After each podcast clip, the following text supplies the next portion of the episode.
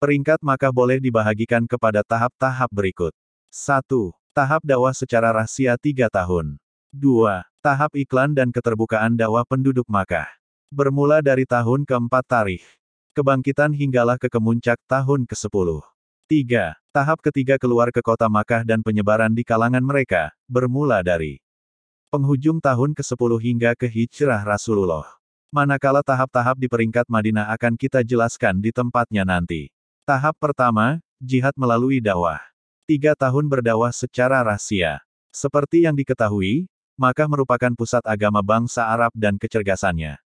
Pegawai dan pengumpul agama bertempat di kota Makkah. Mereka juga penyelia dan pengawal, berhala-berhala seluruh bangsa Arab di masa itu, untuk sampai kepada sasaran.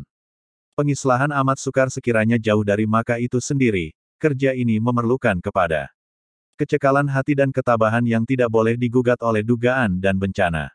Adalah bijak dan hikmah dakwah di masa ini secara rahasia, supaya tidak mengejutkan.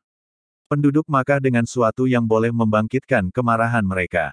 Generasi pertama, suatu hal yang biasa dan tabii di mana Rasulullah coba memperkenalkan Islam untuk kali. Pertama kepada orang-orang yang terdekat dengan Baginda, keluarga dan kawan-kawan Baginda. Mereka inilah yang paling awal didakwahkan, didakwahkan juga orang-orang yang dikenali dengan kebaikan mereka, dikenali mereka sebagai golongan mencintai kebenaran dan kebaikan dan sebaliknya mereka pula mengenal Rasulullah sebagai individu yang mengutamakan kebenaran dan kebaikan. Antara mereka memang ada yang menyahut seruan.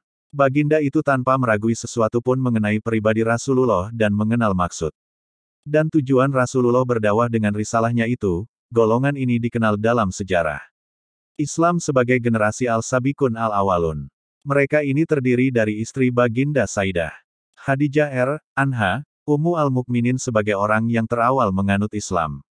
Orang, suruhannya Zaid bin Haritah bin Syurahbil Al-Kalabi, anak saudaranya Ali ibni Abu Talib yang masih kanak-kanak lagi, di bawah jagaan Rasulullah, kawannya yang terdekat Abu Bakar Al-Siddiq, kesemua mereka ini mengucap kalimat syahadah di hari pertama Rasulullah memperkenalkan dakwahnya. Abu Bakar menyusul pula sebagai penggerak dan pendakwah yang aktif, beliau merupakan tokoh yang disenangi dan mudah berkomunikasi dengan orang ramai lagi berakhlak mulia.